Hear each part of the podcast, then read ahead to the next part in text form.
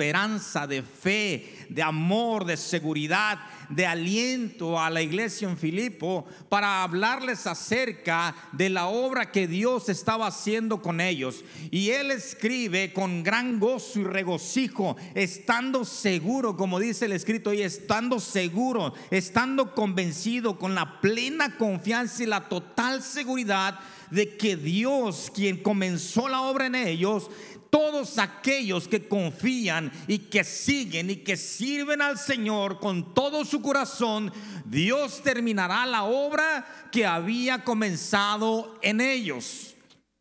Y cada uno de nosotros, hermanos, Dios ha iniciado una obra. Y en este texto, Pablo habla acerca de una obra, compara la vida cristiana como una obra. Y nuestra vida cristiana es como una obra en construcción. Comenzamos con lo más importante y cuando construimos una casa, ¿qué es lo más importante? Los cimientos. Los cimientos son eh, lo más importante que se tiene que hacer primeramente para poder construir sobre ellos.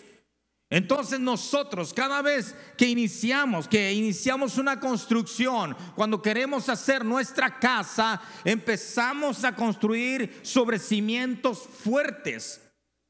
Y la principal, lo principal o lo más importante que tenemos que tener es un cimiento fuerte y resistente para poder construir una casa segura. Amén.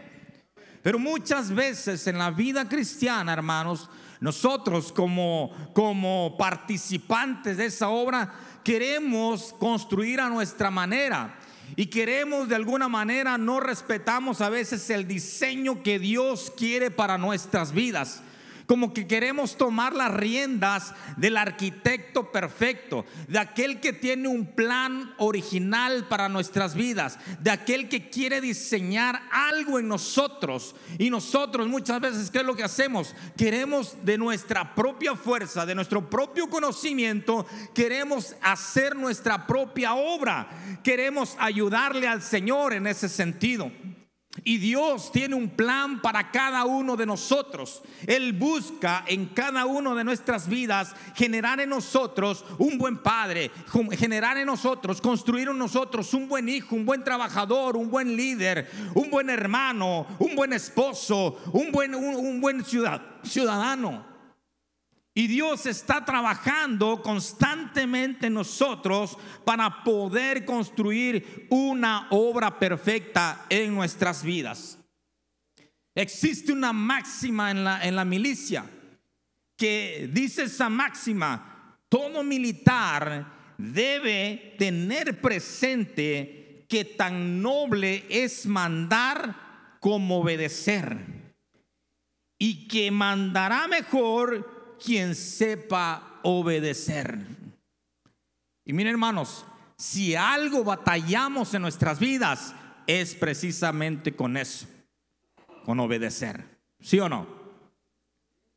Nos cuesta muchas veces obedecer y muchas veces como cristianos, no sé si a usted le ha pasado, pero a mí sí me ha pasado, a veces como que nos frustramos, nos, nos deprimimos en cierta, en cierta manera porque nos esforzamos en querer hacer la voluntad de Dios, agradar a Dios. Y por más que queremos parecernos a la figura de nuestro Señor Jesucristo, reflejar a Cristo, muchas veces cometemos errores y volvemos a cometer los mismos errores y volvemos a pedir perdón por las mismas situaciones. ¿Le ha pasado? Yo creo que a todos. Todos hemos batallado con ciertas circunstancias en la vida. Y les digo la situación, ¿por qué batallamos con, los, con el pecado todavía? ¿Por qué, nos, ¿Por qué nos cuesta todavía el obedecer los mandatos, los preceptos, el seguir la voluntad del Señor? Nuestras vidas, hermanos, se nos dificulta este proceso, esta obediencia, porque estamos en un proceso de construcción. Estamos en un proceso de formación. Es decir, no estamos completos en perfección. Estamos incompletos, pero no estamos obsoletos. Eso es lo que tenemos que entender. Y no tenemos que vivir en ese sentido de frustración, Señor, pero por, me esfuerzo tanto, tanto que me esfuerzo y vuelvo a cometer cierto error y vuelvo a caer en esta situación y vuelvo a, este, a, a no poderte obedecer en esta circunstancia de mi vida. ¿Qué puedo hacer, Señor? Realmente tenemos que entender que nuestra vida está incompleta. Y como título precisamente del tema le puse incompletos. Porque de eso trata este, este versículo en Filipenses 1.6, cuando dice que estando persuadido que el que comenzó en vosotros la buena obra. ¿Qué significa esto? Una obra habla de una obra que está incompleta aún, pero no está obsoleta. El que comenzó en vosotros la buena obra. Si habla la palabra de Dios que Dios está comenzando algo en nosotros, ¿qué significa? Que todavía no está terminado, que está en proceso de terminación, que está en proceso de construcción tu vida y mi vida están en, una, en un constante proceso de construcción, porque Dios ha comenzado una obra en cada uno de nosotros. Por eso es que estamos incompletos todavía. No nos desesperemos, sino tenemos que seguir permitiendo que Dios siga obrando en nuestras vidas, siga obrando en nuestros corazones y si, siga Él construyendo su buena obra en nosotros. Realmente tendremos dificultades, realmente tendremos situaciones difíciles en nuestras vidas que a veces muchos, muchos quieran a veces hasta tirar la toalla. Aquel que lucha con, con la crítica, aquel que no lucha con la crítica, lucha con los malos pensamientos. O aquel que no lucha con los malos pensamientos, lucha con las malas palabras. Y aquel que no lucha con las malas palabras, lucha con, la, con las acciones, con las reacciones, con las emociones. Y cada uno de nosotros ciertamente tiene sus flaquezas. Hermanos, verdaderamente estamos llenos de defectos. ¿Sí o no? Estamos llenos de defectos. El que no es gritón, y yo me incluyo ahí, ¿verdad? Pero les grito para que, para que, para que se despierten.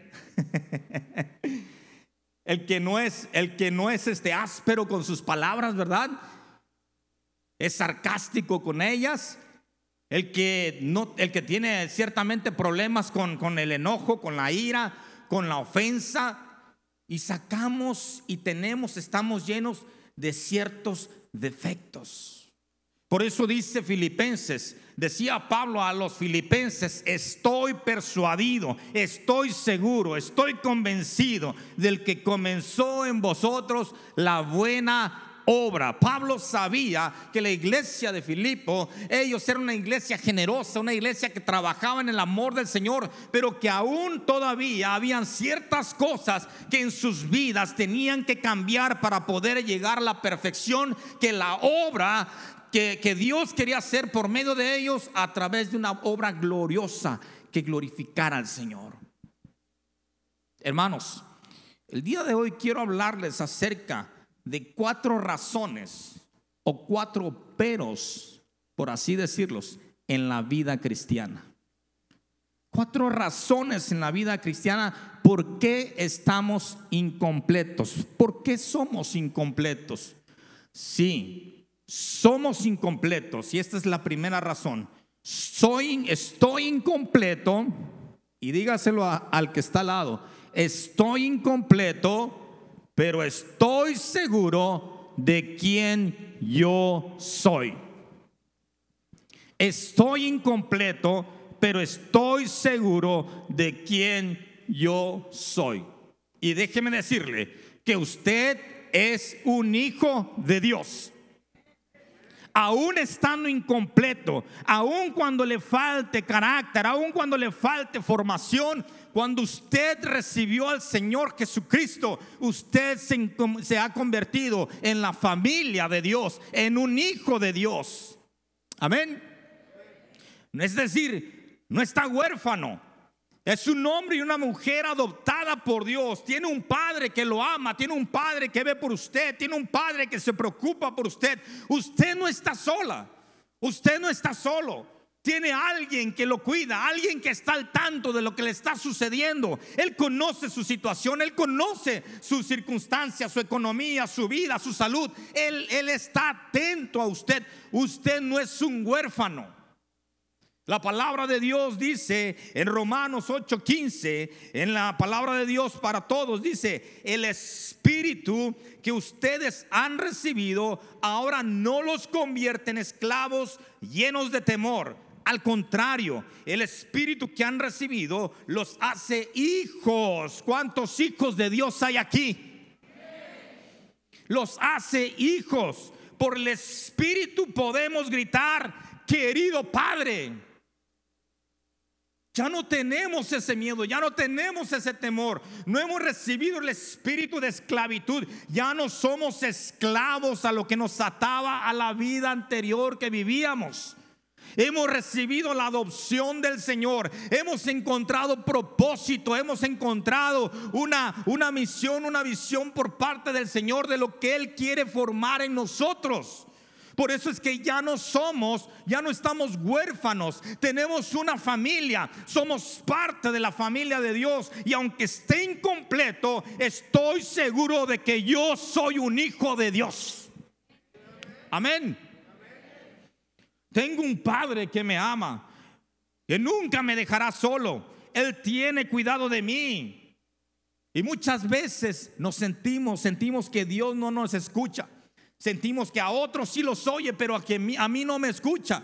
Veo que a los demás le va bien, pero a mí no me va bien. Dios no me, no me oye, no, no escucha mi clamor. A lo mejor ni me ama, ni, ni su hijo soy de seguro.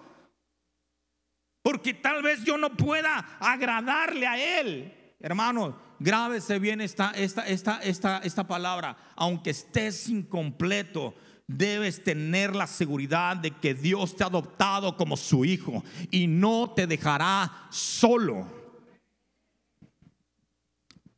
Se dice que había un misionero en África y que dio 40 años de su vida en las misiones, sembrando la palabra de Dios en África.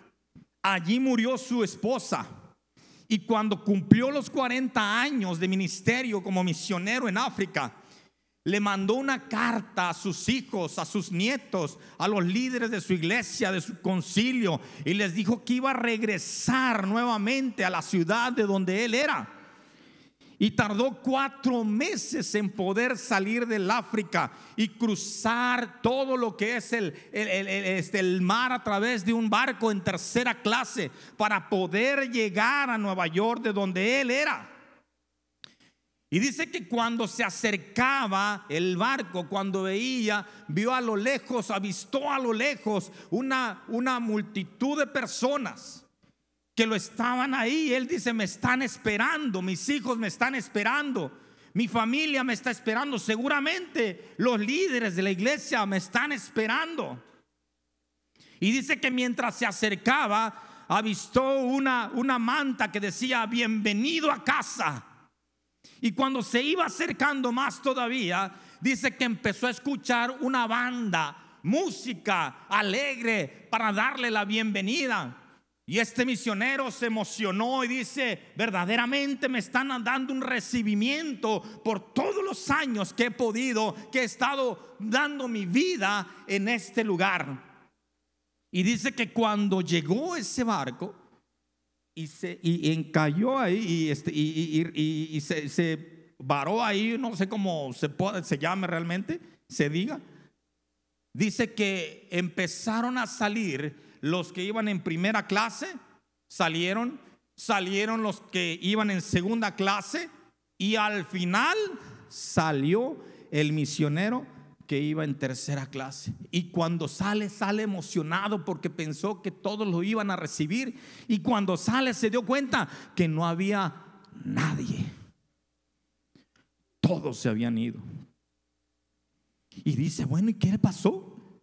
Y la multitud que estaba aquí, y la pancarta y la manta que estaba de bienvenido a casa y la banda y la música, todos se fueron. Y lleno de tristeza, dice este misionero, narran esta experiencia, dice que lleno de tristeza, se sienta en una banca y le dice al Señor, Señor, dice, 40 años de servido en África, dice. Allá está sepultada mi esposa. Allá se quedó mi esposa. 40 años, Señor. Y nadie me vino a recibir, dice. Nadie pudo estar aquí para recibirme. Y dice que de repente escuchó una voz que le dijo, hijo, ni la banda, ni la gente, ni la pancarta, ni mucho menos los líderes te vinieron a recibir. Y te digo algo,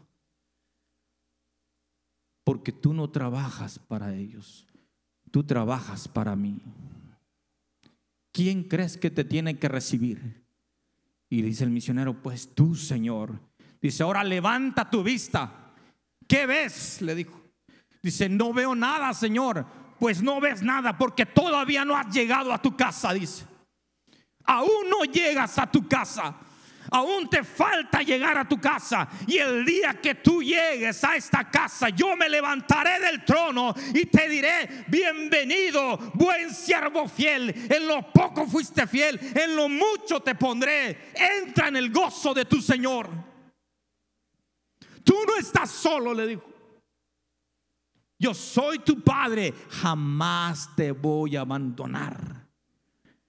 Debes de estar seguro de quién eres tú, aún en medio de esa soledad, aún en medio de esa tristeza, aún en medio de esa aflicción, aún en medio de esa circunstancia. Tienes que estar seguro que aunque estés incompleto, tú sigues siendo hijo e hija de Dios. Amén. Porque somos una buena obra de Él porque lo que antes era, ahora no lo soy. Por eso dice Gálatas en el capítulo 2, versículo 20, ahora ya no vivo yo, sino que Cristo vive en mí. Y mientras vivo en este cuerpo, mientras yo esté en este cuerpo, vivo por fe en el Hijo de Dios. ¿Cuántos viven por fe en Cristo Jesús? vivimos por fe. Quien me amó, dice, y se entregó y entregó su vida para salvarme. La palabra de Dios exalta la vida y, la, y el ofrecimiento de Cristo dice que no hay mayor sacrificio que aquel que pone la vida por su amigo. Y para poner la vida por un amigo necesitas amarlo por encima de ti. Dios te ama tanto que dio a su Hijo. Por eso debes de estar convencido y con la certeza, persuadido, como dice la palabra, de que eres hijo de Dios, porque has sido llamado para ser de bendición a otro. Ahora somos luz, ahora tu vida es, es un reflejo de la obra de Cristo en la cruz. Tú eres testimonio de Cristo. Amén. Segunda razón, estoy incompleto, pero estoy confiando en su obra. Por eso dice Filipenses, el que comenzó tan buena obra. Estoy incompleto, pero estoy confiando en su obra. Es decir, estoy incompleto, pero Dios no me ha desechado todavía. Miren, cuando el pueblo de Israel, en las épocas de, las, de los reyes, se levantó un rey y obedeció al Señor e hizo su voluntad, quitó toda idolatría, mandó a traer la, ley, mandó a traer la, palabra escrita y empezaron a enseñarle al pueblo nuevamente el rey Josías. Algunos de ustedes han escuchado o han, han este, han leído acerca de la historia del rey Josías. Y el rey Josías estableció un orden en el pueblo de Israel, estableció un orden y restableció la adoración a Dios, de tal manera que el pueblo se convirtió nuevamente a los caminos y a los preceptos del, del Señor. Y resulta que cuando hubo una invasión, cuando lo iban a invadir, el rey Josías sale a pelear y él fue, fue, fue, este, fue muerto en batalla. Tal, tan es así que el pueblo de Israel no se explicaba el por qué Dios no lo había rescatado, Dios no lo había guardado, Dios no, lo, no, había, no había protegido su vida. Y el pueblo de Israel endureció su corazón y le dio la espalda a Dios. Y Dios levanta al profeta Jeremías y le dice, te he levantado para que vayas a un pueblo y hables a un pueblo que no te va a escuchar. ¿Se imaginan un ministerio? Un ministerio así. Un ministerio donde Dios te diga, te he mandado a tu familia, pero ellos no te van a escuchar. Y les vas a predicar por más de 20, 30 años. Así fue Jeremías. Ese fue su ministerio. Y Jeremías no entendía, Señor, por qué les hablo y les hablo y no hacen caso, no, no se vuelven a ti. Y Dios le habla a Jeremías y le dice, Jeremías, ven y sube a la casa del alfarero, que ahí te haré oír mis palabras.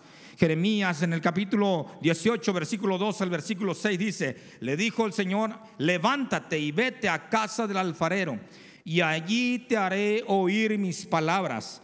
Y descendí a casa del alfarero y aquí que él trabajaba sobre la rueda. Dios trabaja sobre la rueda. La rueda es formación, hermanos. La rueda representa formación.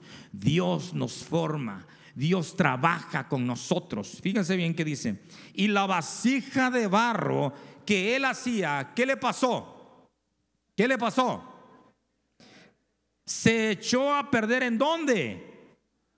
¿En dónde se echó a perder la vasija? ¿En la mano de quién? Oiga, hermano, ¿cómo la vasija se echó a perder en la mano del alfarero? Dios es nuestro alfarero. Dios es el que nos forma. Dios es el que nos da forma. Y aún así, muchas veces nos echamos a perder. ¿Dónde? En sus propias manos. ¿Por qué? Porque a veces no aguantamos la formación del alfarero, la mano, la presión, la formación cuando nos está dando forma. ¿Qué nos pasa muchas veces? Nos, nos tronamos, como dicen algunos. Nos fracturamos, no soportamos la presión de la, la formación del alfarero.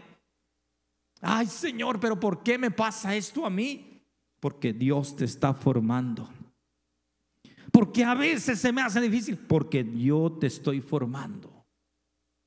Y dice ahí que el alfarero, dice que la vasija de barro que él hacía se echó a perder en su mano y volvió y la hizo otra vasija según le parecía mejor hacerla. Hermanos, nuestras vidas están en un constante crecimiento, en, un, en una constante formación. No somos perfectos, tendemos a cometer errores, tendemos a fallar en ciertas circunstancias, tendemos a quebrarnos, tendemos a llorar, tendemos a reclamarle muchas veces al Señor, aún en sus propias manos, aún cuando Él nos ha guardado, aún cuando Él nos ha cuidado, aún cuando Él nos ha protegido, nos ha sustentado, aún en sus propias manos, tendemos a quebrarnos. Pero Dios, aún en medio de esa situación, vuelve a hacer de, de ese barro quebrado, vuelve a levantar otra vasija nueva, según él cree mejor que será. Y el versículo siguiente dice, entonces vino a mí palabra de Jehová diciendo, no podré yo hacer de vosotros como este alfarero, oh casa de Israel. Fíjense el sentido metafórico que Dios estaba utilizando en esta expresión acerca de su pueblo.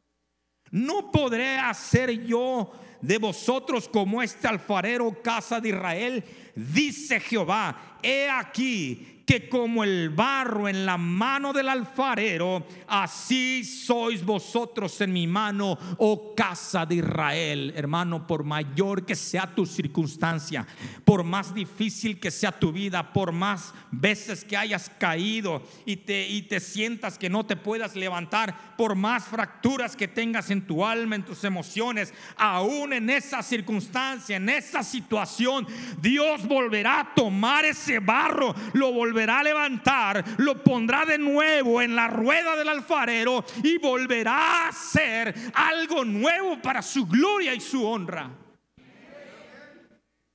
No te desesperes, porque Dios está trabajando en ti. Estoy incompleto, pero estoy confiando en su obra, porque el que comenzó tan buena obra en mí, Él está haciendo una buena obra en ti. Dios está trabajando. Por eso dice la palabra en, el, en Corintios, dice, y tenemos este tesoro en vasos de barro para que la excelencia del poder sea de Dios y no de nosotros. Es decir, Dios está trabajando en nuestras vidas. Dios está diseñando nuestras vidas. Él es el escultor. Él es el escultor perfecto que sacará de ti una buena obra. Él me está diseñando. Estoy incompleto, hermanos, pero estoy en proceso todavía. Más o menos como en los años de 1400 en adelante, cuando empezó la era del renacentismo. Hubo un hombre llamado Miguel Ángel, Miguel Ángel no recuerdo el, apellido, pero fue un escultor, fue un arquitecto, fue un pintor, fue un poeta, fue alguien importante que se dedicó a, esculpir eh, imágenes, a esculpir monumentos, a esculpir este, este, eh, un arte en tanto en la pintura. Él, él era originario de Florencia, en Italia. Y dice una ocasión, todos los, los, los florentinos que vivían en esa zona tenían una, una, una apasionante forma de seguir la, la imagen de David con Goliat. Se apasionaban por la historia de David y Goliat y ellos tenían en mente crear un coloso que representara su república. Y cuando ellos quisieron hacer un coloso, dice que se encontraron, trajeron una, una, piedra, una roca de mármol, más o menos de 5 metros, un poquito más de 5 metros de espesor. Y pudieron y solicitaron algunos, algunos este, eh, eh, eh, escultores importantes en esas épocas para que trabajasen en esa, en esa gran piedra de mármol.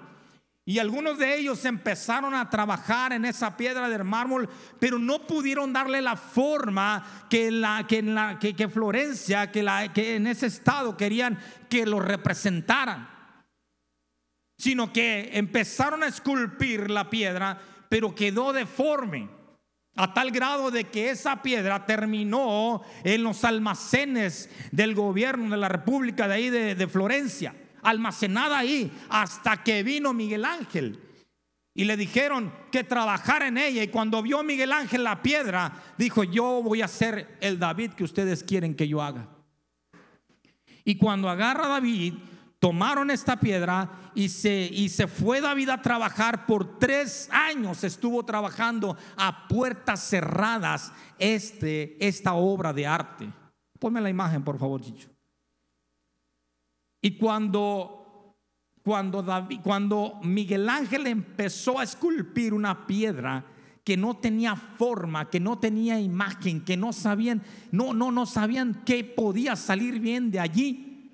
Dice que por tres años nadie podía ver lo que Miguel Ángel estaba haciendo con esa piedra.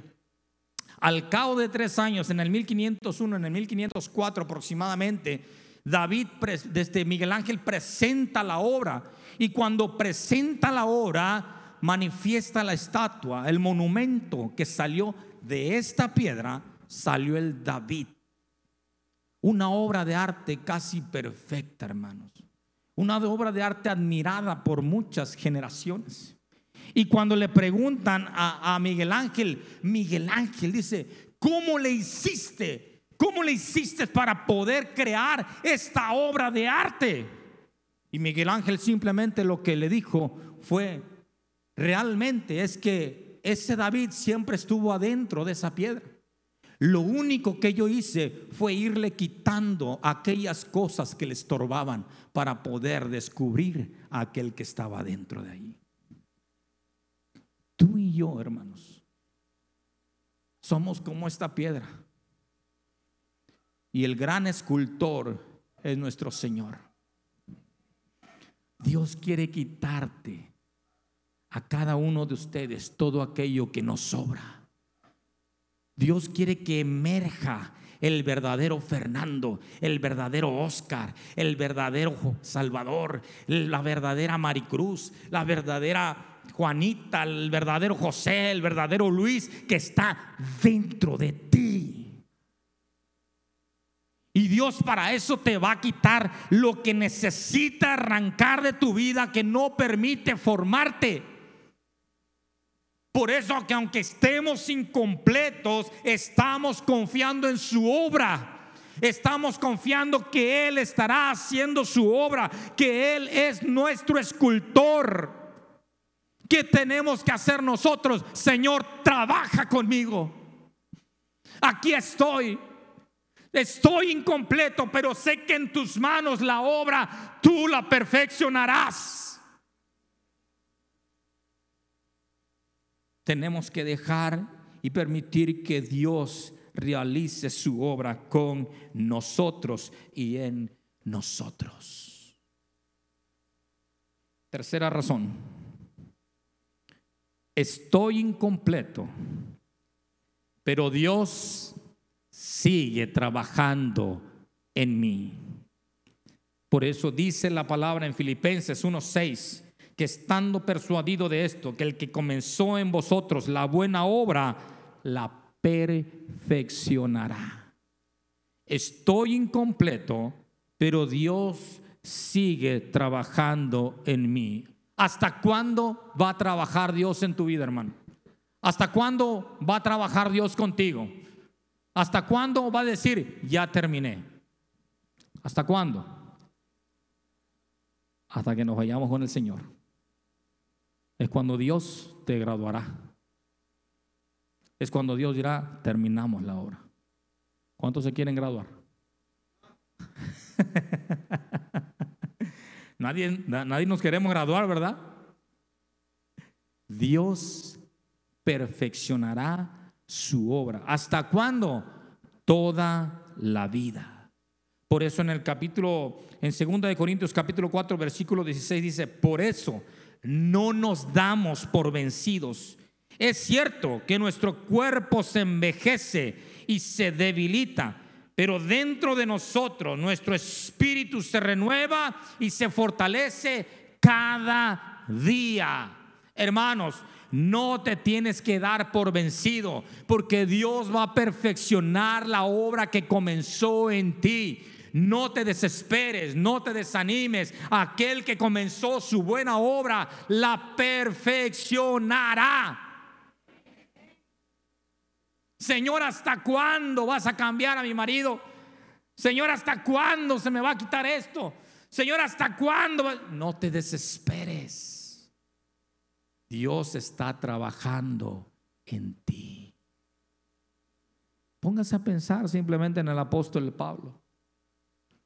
Dice la palabra que él era un hombre que persiguió a la iglesia, que persiguió a la iglesia primitiva, la, empezó a perseguir. Dice que, que mató a varios. Él contempló la muerte de Esteban. Y él vio cómo lo apedrearon. Y te tuvo cartas para ir a perseguir a todos los cristianos. Y hizo una persecución masiva. ¿Y qué pasó? Se encontró con Cristo y cambió su forma de vivir. De tal manera que Cristo, que Dios fue perfeccionando su vida. Ese Pablo que hacía más o menos aproximadamente 30 años, porque dicen los historiadores que Pablo se convirtió a la edad de 25 años aproximadamente. Ese Pablo de cuando antes de conocer al Señor y después de conocer al Señor era un antes y era un después. Y cada tiempo, cada, cada año que pasaba, cada momento que pasaba, cada tiempo que transcurría, Pablo se convertía en una mejor persona. Pablo se convertía en un mejor modelo. Pablo podía ir reflejando cada día la imagen de Cristo en su vida. No era el mismo que hace 30 años. A tal grado que aún en la cárcel escribe con gran gozo y regocijo diciéndoles la seguridad que tenía, que aquel que comenzó la buena obra, como en él la había comenzado, él la iba a terminar en ustedes. Por eso es que tenemos que entender que aunque estamos incompletos, Dios perfeccionará su obra en mí. Amén. Nadie es perfecto, hermanos, pero Dios te irá perfeccionando. Dios te irá perfeccionando. La perfección corresponde a Dios. Nosotros, ¿qué tenemos que hacer? Señor, transfórmame cada día. Transfórmame cada día. Cuarta razón. Estoy incompleto, pero Dios tiene un propósito para mi vida. Filipenses 1:6 dice, y estando persuadido de esto, que el que comenzó en vosotros la buena obra, la perfeccionará hasta el día de Jesucristo. Estoy incompleto, pero Dios tiene un propósito para mi vida hasta el día que Cristo vuelva. Él terminará su obra estoy convencido que la obra final Dios la va a terminar en mi vida.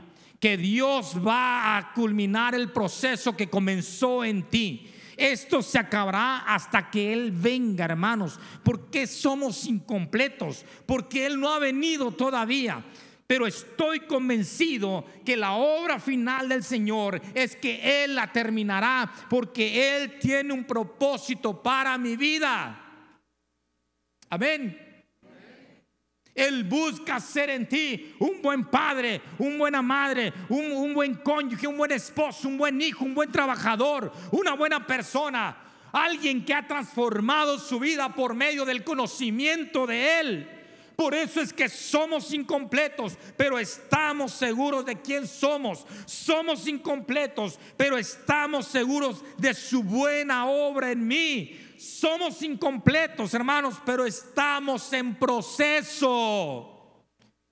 Dígale al que está al lado, hey, no me critiques, no me juzgues, porque estoy en obra, estoy en construcción, estoy incompleto, dile. Y así como estoy yo, estás tú. Hey, ya no hables mal de mí porque estoy incompleto. Dios todavía no ha terminado su obra en mí. Pero una cosa sé, como dice Pablo, pero una cosa sé, aunque estemos incompletos, pero estamos seguros, dice Pablo, estamos convencidos, estamos persuadidos del que Él terminará su obra en nosotros. Mira, mucha gente se la pasa hablando de todos los demás. Y critican al que ve allá, el ve acá y esto, el otro, aquello, pero no se dan cuenta que todos estamos en la misma situación. Todos estamos en la rueda del alfarero. Todos estamos en proceso de formación. Estamos incompletos, hermanos. Pero escuche bien lo que dice Colosenses, capítulo 2, versículo 9 y 10. Dice, capítulo 2, Colosenses capítulo 2, versículo 9 y 10, dice, porque en él habita corporalmente toda la plenitud de la deidad. Y vosotros, ¿qué dice? ¿Estáis qué? Completos en él. A ver, a ver, a ver. Soy incompleto. ¿Por qué soy incompleto? Soy incompleto porque en mis fuerzas aún todavía no puedo llegar a la perfección.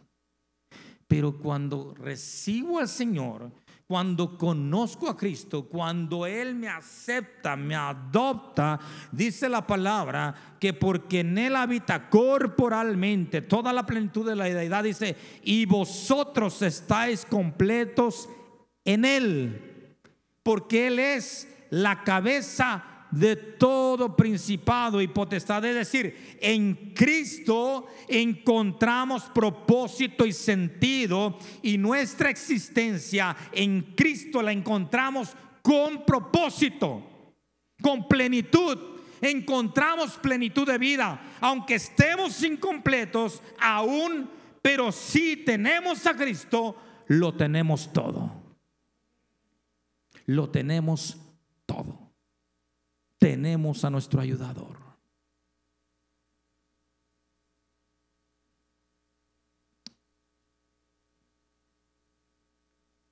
En palabras personales, yo les puedo decir lo siguiente.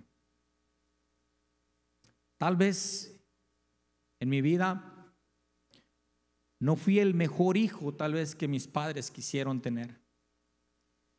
O tal vez en mi época de estudiante no fui el mejor estudiante que hubiese querido ser. O igual en mis primeros años de casado, tal vez no fui el mejor esposo que hubiese querido ser. O no he sido el mejor hijo, eh, el mejor padre de familia que he querido ser. Pero voy a cumplir 20 años de casado. 20 años de casado. Y puedo decirle que amo a Dios y amo a mi esposa y amo a mis hijas. Y cada día me esfuerzo por hacerlo mejor y poder permitir que Dios con su cincel y con su martillo vaya quitando cada, cada estorbo de mi vida y de mi corazón para así llegar a formar la imagen de Jesucristo. Hermano, quien trabaja en ti es Dios. Y tú tienes que abrir tu corazón para decirle, Señor, yo necesito que tú perfecciones tu obra en mí. Hay algo que nos cuesta mucho a las personas y eso es obedecer. Y una ocasión les, les compartí y les decía, que la palabra obediencia viene de un, del latín ob audire, que significa escuchar a aquel que está por encima de ti. Y la palabra de Dios nos dice que la fe viene por el oír. Y cuando habla de oír, habla acerca de obedecer. Entonces significa que la fe viene por el obedecer la palabra de Dios. Y muchas veces es lo que nos cuesta entrar en ese en ese círculo de obediencia y de sometimiento a Dios. Pero ahora te digo algo, no mires a la persona que está al lado.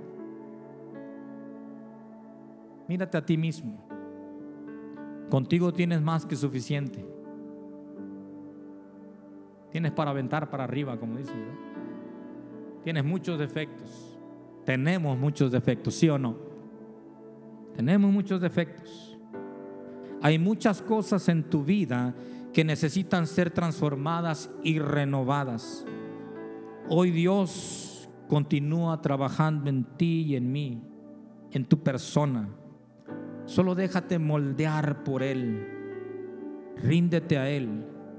Porque Él no ve en ti, escúchame bien esto, Él no ve en ti lo que eras. Él ve en ti lo que Él va a hacer.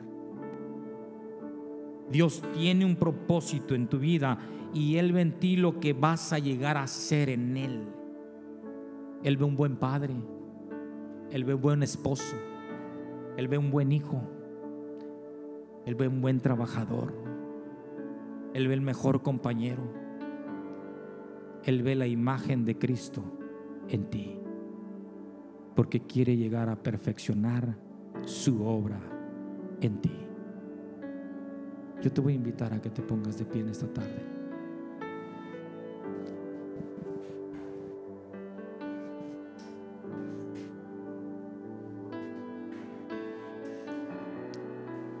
Y podemos decir ciertamente sin equivocarnos, Señor, como decía Pablo, con gran regocijo, porque ese regocijo lo podemos tener, podemos estar convencidos, podemos estar seguros, podemos estar persuadidos, podemos estar totalmente confiados que aquel que comenzó la buena obra en ti, la perfeccionará hasta el día de Jesucristo.